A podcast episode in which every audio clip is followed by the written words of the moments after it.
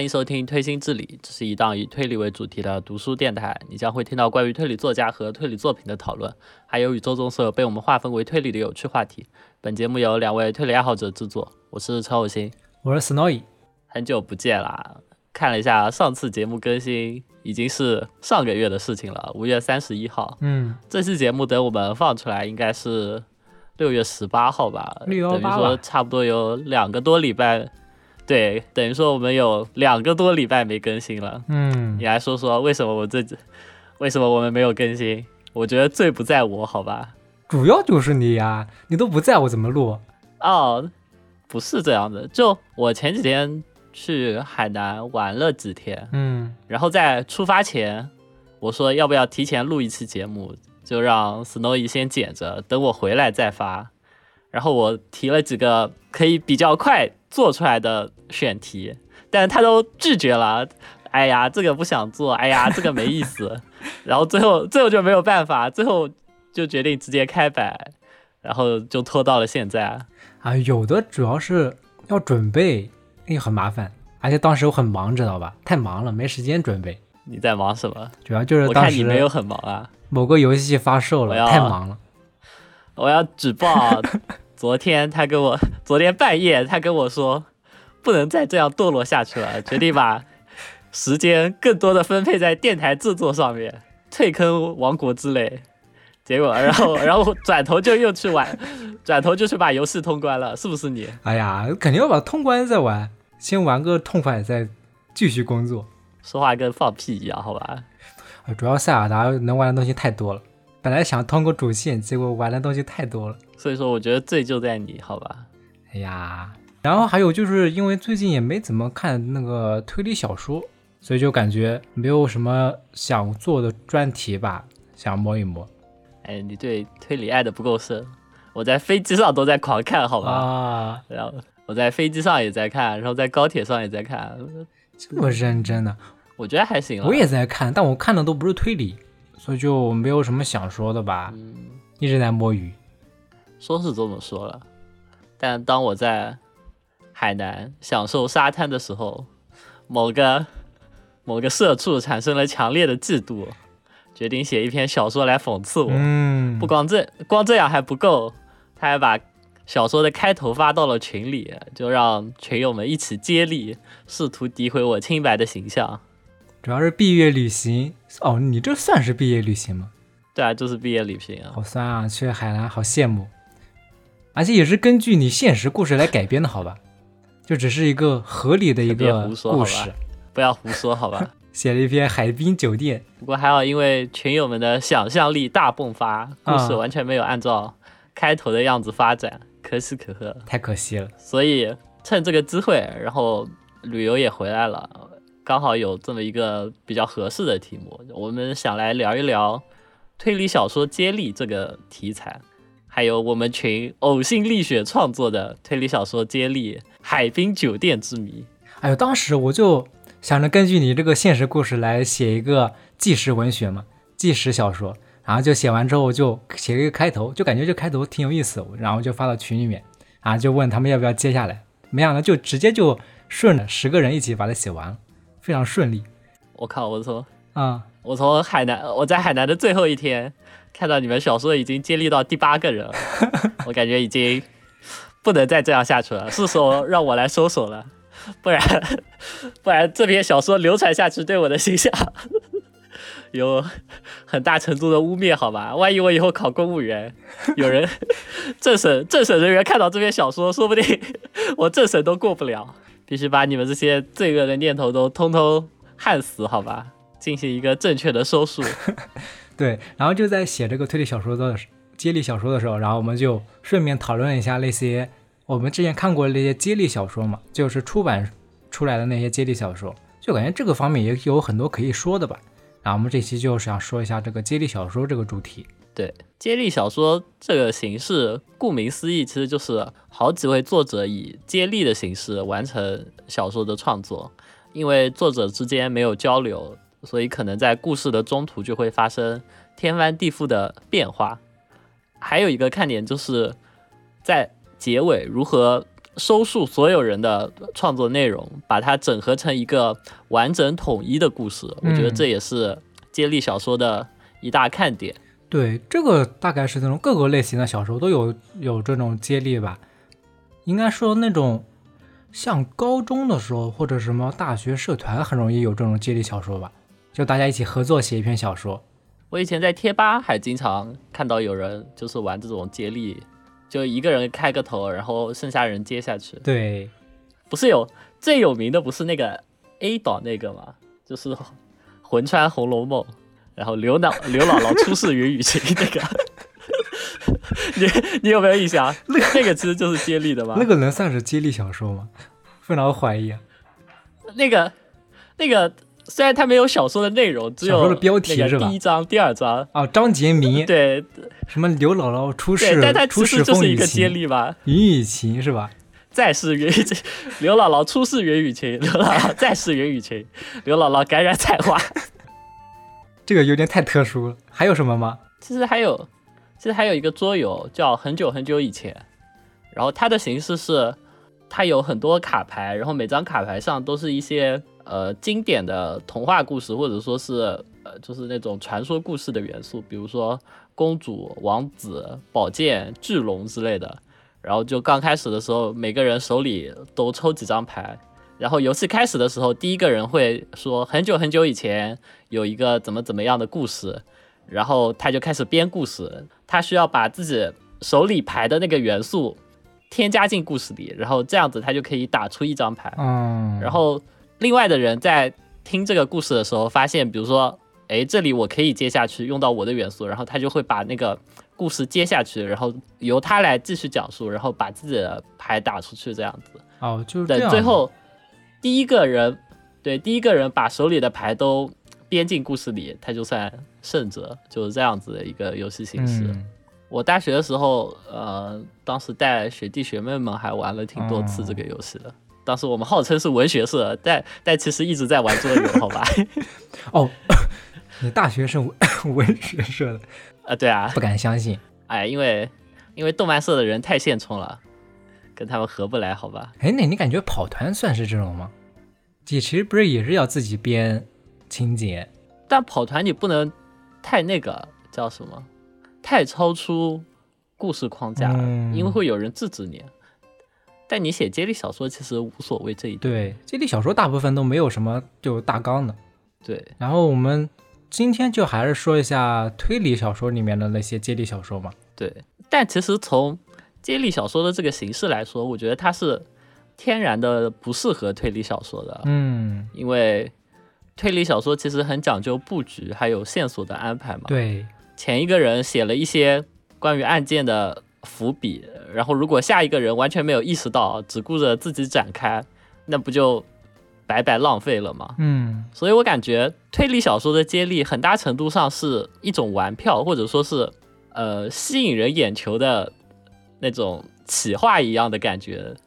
一般都是杂志社或者说是呃出版社联合几个作者，然后开启一个推理小说的接力嘛，主要是为了吸金嘛。对，这个其实就像音乐节一样嘛，你你可能只只对其中的一个拼盘。一个乐队感兴趣，但是你买了，对，但是你买了买了票之后，看到了其他的其他的乐队，你可能也会喜欢上，然后开开阔思路，差不多就是这种感觉嘛。嗯，然后感觉有意思的就是那种不同作家之间他那种风格迥然一变的那种感觉，然后他还还要再次关注一下他怎么接上上一个上一个那个部分，这哈应该是接力接力小说里面最有意思的地方吧。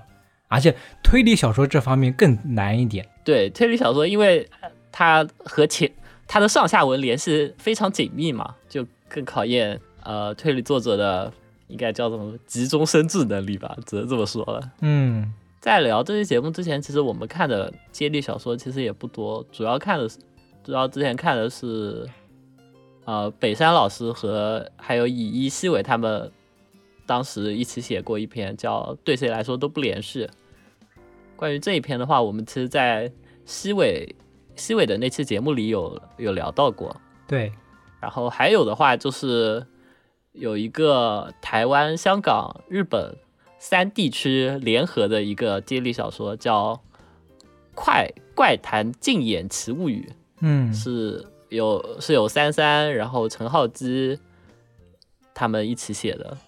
我我看过的其实只有这这两篇了。其实我们看好像也只看过这个日本方面那些接力小说，欧美的倒是没有发现啊。这个如果大家知道的话，可以说一下。先说一下这个接力小说吧，就我们知道大概接力小说它这个历史啊，还有从推理方面那些推接力小说那些发展历史。然后我们这期节目就大概介绍一下我们比较推荐的那一个那一篇接力小说，大概就这样吧。对，然后就介绍一下我们写的，对不对？我觉得丝毫不逊色，好吧？呃，在做节目之前稍微调查了一下。日本最早的推理小说接力是一九二六年在《新青年》杂志上连载的，叫《Go Gado Model》，就是五楼的窗户。当时一共有六位作家，然后杂志社就每个月放一期。其中，其中比较有名的作作家的话，小说的开头是由江户川乱步写的，中间有一位是甲贺三郎，然后负责给小说收尾的是小酒井不木。这三位在日本战前推理的范围内都是相当杰出的作家了。对，基本上我们知道那些战前那些知名的短篇作家，也就是这几位。然后还有什么？哎，就就些，呃，百货大楼楼的热气球的那个是什么？那个作家叫什么？我突然忘记了。是大阪归吉啊，对，也就他们那几位吧。嗯，不过。那个刚才说了嘛，是一九二六年的时候，当时乱步其实还只能算是初出茅庐，嗯，因为乱步是一九二三年发表他的出道作《两分铜币》的嘛，然后往往后推的话，他其实才出道了三年左右，只发表了一些短篇，他那些更惊人的长篇，当时都还没有发表出来，就当时都还没有创作，哦，就还算很早，比较是个小小喽啰的状态，嗯，然后我大致。看了一下那个故事，故事开头是说，公司社长收到了一封恐吓信，但他不以为意，觉得是要被裁员的员工寄过来的，就只是无能狂怒罢了。但是后来那个社长的尸体在公司旁的路边被人发现，然后根据推测，可能是从五楼的办公室里摔下来，被人推下来摔死的。由此一来的话，就公司内部的。相关人员其实都有嫌疑，然后当时好像有一二三四，大概四个人左右就是有嫌疑的人嘛。这这个是乱步写的开头，看得出来就是乱步当时身为新人，其实写的很标准、很正统，就没有给后面的人一上来就增加难度，上来就是故事背景、人物关系、案发前的一些情况，就主打一个稳健，好吧？诶，这个一般就是那种推理小说。接力小说的常见的形式吧，就第一棒，它一般都会写的很中规中矩，就不会有什么超长的。不可能从第一棒就开始飞。对啊，第一棒给你来个迪斯科侦探星期三的 开头，你该如何应对？你说，你说那个对谁来说都不连续那个接力小说，把乙一放在第一个，太合适不过了。对，就要让他这种能写出很稳定做故事的一个作家作为开头。嗯。你要让什么西尾，让佐藤，让佐藤有在他们写开头，就很容易飞起来啊！他们可能上来就是一个不可思议的，上来就给你挖坑，变成一个很天上的谜面，然后根本根本圆不回来，上来就是一个奇奇怪怪的人设。我记得那个乙一当时还接受采访，说自己当时他不是那个故事，大概就说什么两个啊文学部的一个前后辈吧，然后。自己创作的一个故事嘛，咦，当时就就想写一个什么莫扎特传那种什么天才之间竞争的故事，然后就写的很中规中矩，没想到到后面 他们就把它写飞了，所以开头还是要中规中矩的。对，然后说回那个乱步的那篇小说，嗯，就可是后后面的作者就开始不当人起来了。哎，看来接力小说都是一样。对，然后这些我们暂时略过，然后。到最后的结，最后的结局是小酒井不睦嘛，然后他身为医学博士，嗯，就用自己丰富的医学知识，给这个乱七八糟的故事写下了一个胡搅蛮缠的结局，是那种什么你这样说也可以那种结局吗？对他那个就是说，呃，让我想想，就是那个死者，啊不，就是利用了一个就是疾病吧，疾病相关的冷知识，然后让让这个谜题最终有了一个解答，行吧，行吧，就是那那种样子的，嗯。就只能说，呃，这部作品从推理小说的角度来说非常乏善可陈，至于它的历史地位，也只能说是微乎其微吧。其实也其实也没有多少人在意。嗯。我看的时候，它好像九三年的时候才才被整理成文库本，你知道吧？哦，它在二六年出版在杂志上，九三年才变成单行本。看来这确实是不行。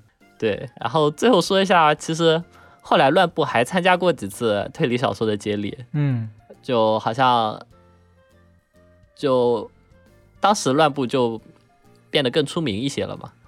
然后合作的，比如说还有什么梦野久作啊、横沟正史啊之类的，嗯，主打的就是一个拼盘，好吧？那就是那种杂志社的企划，水一水对啊，所以我觉得主要就是为了吸睛嘛，嗯就是让大家一口气都能看到他们的作品这样子。感兴趣的听众可以去日本的清空文库上找一找，就那是一个日本公版小说，还有就是版权方愿意免费公开的那种文学作品的一个电子图书馆，嗯，搜 Gogano Model 应该就能搜到了。对，这个大概就是日本推理史上的第一部推理小说接力，嗯，反正我就是简单看了下开头，看到我就看了一点点开头，我就不想看了，就那种很朴素的那种。哎，他后面后后面也很无聊，你知道吧？后面后面那个作者给了一个好像是什么犯人，犯人把人杀了之后，为什么又返回了现场？他好像给出了这么一个疑问，这是第二个人写的，然后第三个人要给这个问题写一个解答。然后他好像写不出来，然后开摆了，最后解释成什么犯人脑子有问题，就是精神错乱了，精神错乱了还是怎么样，你知道吧？太溜了，就圆不下去了。行吧，强，他要能写出这样也是很强的。这个虽然故事不好，我们就略过吧。刚才说的这个对谁来说都不连续，这个我们也暂时就这个也不说了，因为这个之前也说过，然后大家如果想看的话可以看一下。本期节目我们主要想说的还是一个我们最推荐的一个接力小说集，主要是推荐这一本书，它的名字叫做《快怪谈禁演奇物语》。对，总的来说，我觉得《快》这本书是我看过的有限的几本推理小说接接力里面完成度最高的了。然后刚才说了嘛，它是由台湾、香港、日本三个地区的作家联合创作的，嗯包括台湾的薛西斯、潇湘神，然后香港的叶透子和陈浩基，日本的话是三津田信三，可以说阵容非常强大。对，完成度很高，而且而且就是这个接力小说来看的话，不光放在接力小说里面，就放在其他那些长篇小说集里面，这个也是非常优秀的一档。他能用接力这个形式来写出这么完整的一个小说，确实很厉害但是这本书其实有一个悖论，你知道吗？啊！就是它完成度很高，很大程度上是因为它的故事之间相对独立，哦，它本质上是个怪谈合集嘛，对，只不过每个故事都有筷子这个元素，是不是？对，哎，这个是确实，这个好像不是那种就很常规意义上那种接力小说，就没有情节上面连续。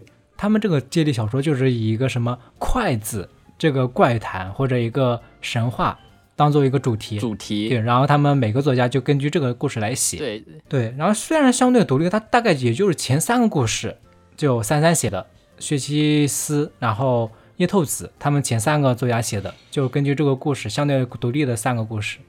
第四个故事还是把前个三个故事连接起来了，就有那种接力小说的感觉了。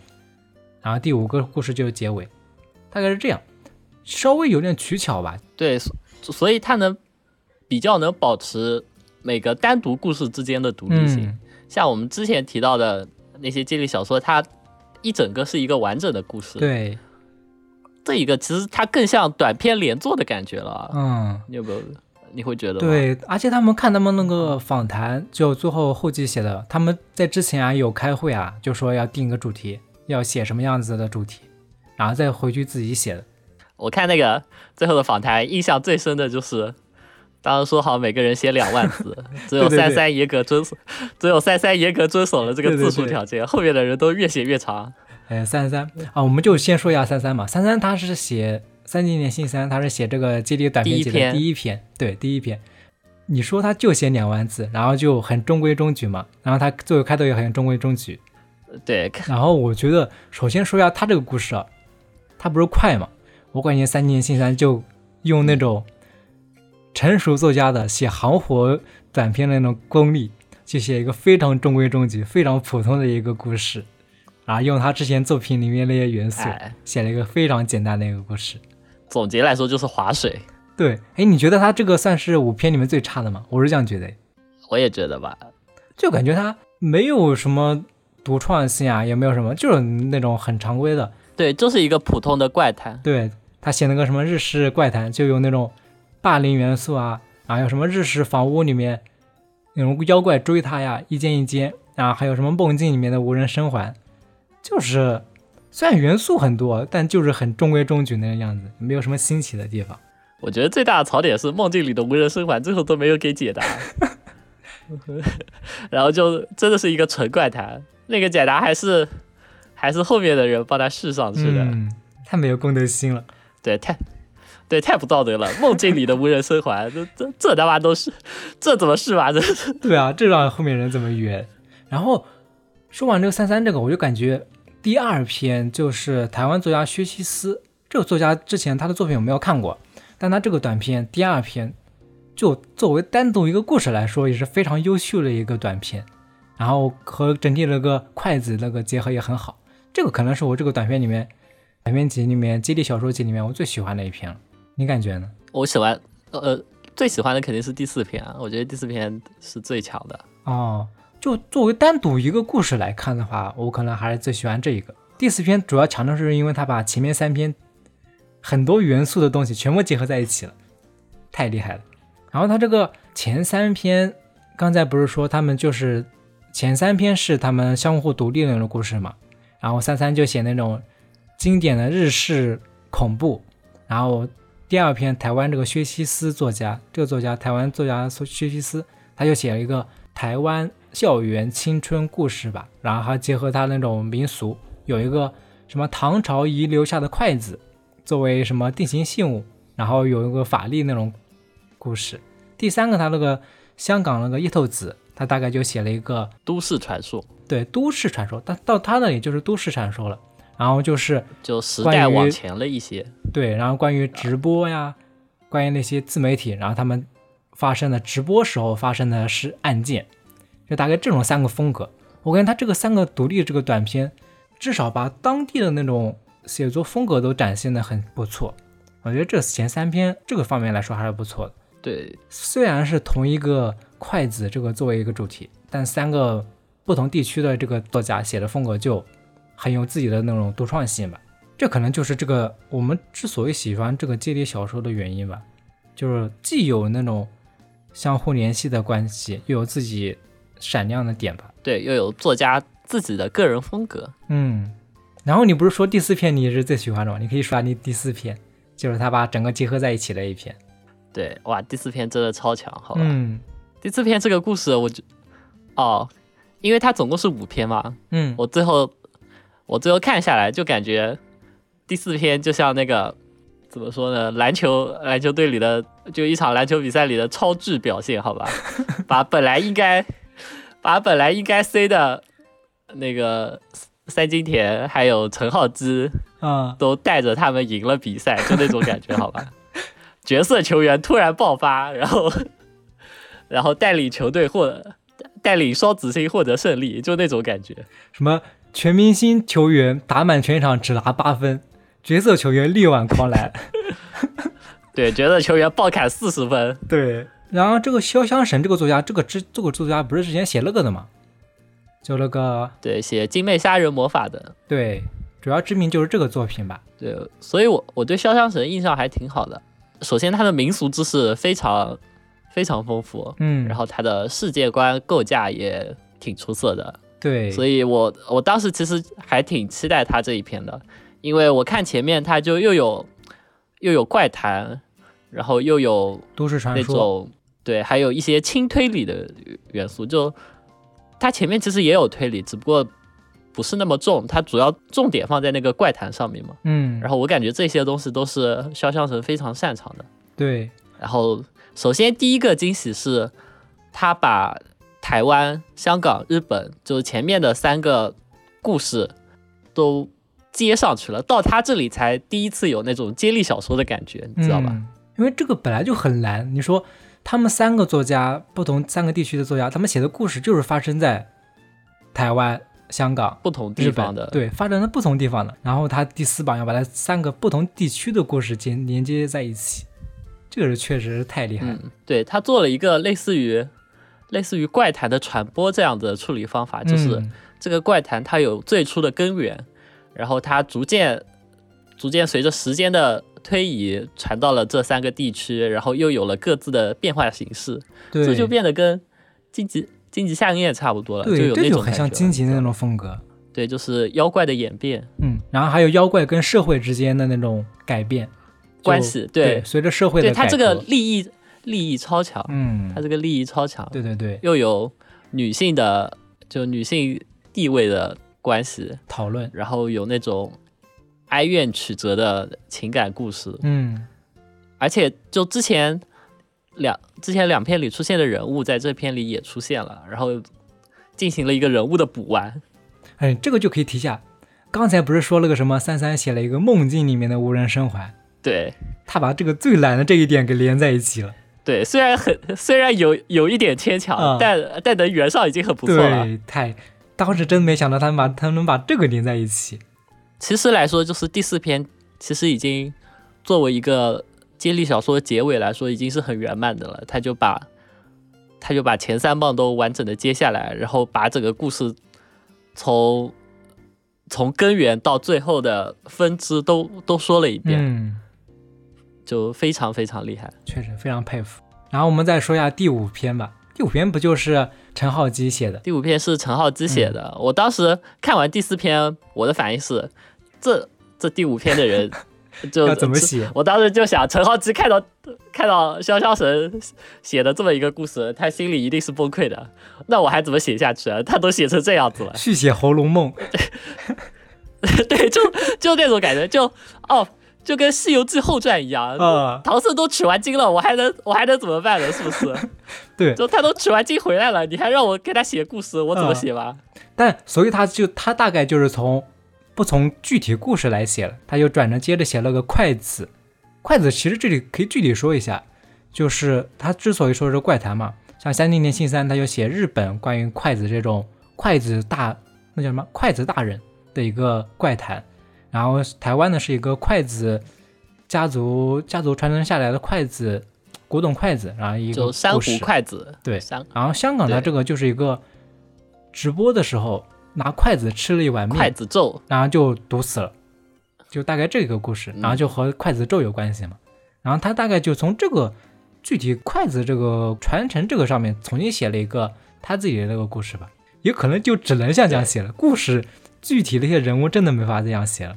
对，就是怎么说呢，《西游记》唐僧已经取完经回来了，嗯你就不能不能顺着唐僧取完经的事情写了，你就只能写唐僧的前世怎么样，唐僧的前前世怎么样了，写哪吒呀，写宝莲灯，就只能向亮对从，那个方面来写。就只能写这种，就只能写这种故事了，因为前面已经那个高山太太前面的山太高了，已经越不过去了，嗯你知道吧？试着写很容易就就被比下去了，他就只能切换一种风格，嗯我是这么理解的。我看我看陈浩之最后的访谈，他好像大致的意思也就是这样子，嗯，就感觉压力很大，然后只能用这样子的方法。但他就写成那种什么冒险故事、青春冒险故事，看起来也很不错，很轻松。还行啦，嗯，最后就变成一个那种恋爱冒险超能力大战，稍微带点神怪的那种，对，就这种感觉了。不能说不好，但我还是觉得第四篇最好。嗯，这个接力集主要的问题就是太厚了，真的太厚了。他们写的像除了三三恪守那个两万字的一个准则，他们后面人越写越长。大概看到第四个的时候，他把故事整个写完了。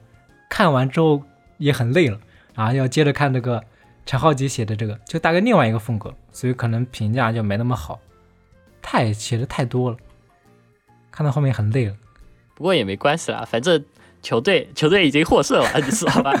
剩下不用管，不用管，不用在意具体的数字，嗯，只要看到，只要看整体就行了。接下来就享受比赛了。对的，所以这个接力故事集是我们最推荐的一个吧，嗯非常推荐。主要这个赛道太小了，嗯，对赛，道太小了。可比较的也很少，再加上跟我们写的那个接力小说比较比较，对，好的，接下来我们抛砖引玉啊，砖已经抛出来了，就是这本快怪谈禁言奇物语。接下来我们说玉，宝玉，好吧，就是我们群联合创写的《海滨酒店之谜》。嗯，它的它和前面提到这些作品强在哪呢？首先人数有优势，我们有足足十个人写这个故事，赢了。就人人数越多，肯定字肯定越难控制嘛，是不是？嗯，但我们还是让这个故事平稳落地了。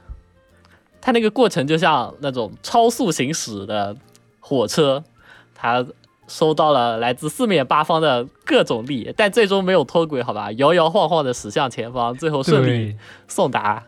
完全没想到居然能写接下来。我们是不是要先说一下那个剧情？先给大家说一下我们这剧情。然后我们这一期节目放的时候，其实我们已经在那个 B 站专栏上面啊，我们这期更新的时候其实已经放完了。音频平台的朋友可以去 B 站专栏看一下这个我们写的激励小说，在 B 站专栏上面连载。对，在在 B 站搜索“推心置理嗯”，只能，呃，或者直接搜“海滨酒店之谜”就可以看到这个小说。嗯，应该记得给。记得给我们点一下关注。然后说一下这个故事啊，这个故事当时不就是因为知道你要去海南旅游嘛，还看还看到你拍的那个什么嫉妒，海景海景房的那个风景，三疯了。哎，然后我就想写一个，就想嘲嘲弄一下我。就写一个海边的故事吧。按照什么，我就想致敬一下什么武神王太郎他那个什么迪斯科侦探星期三，然后写一个凤梨居的故事嘛。凤梨居不就是一个整圆的一个，那个应该怎么说？其实就像足球场或者罗马斗兽场那种圆形的酒店。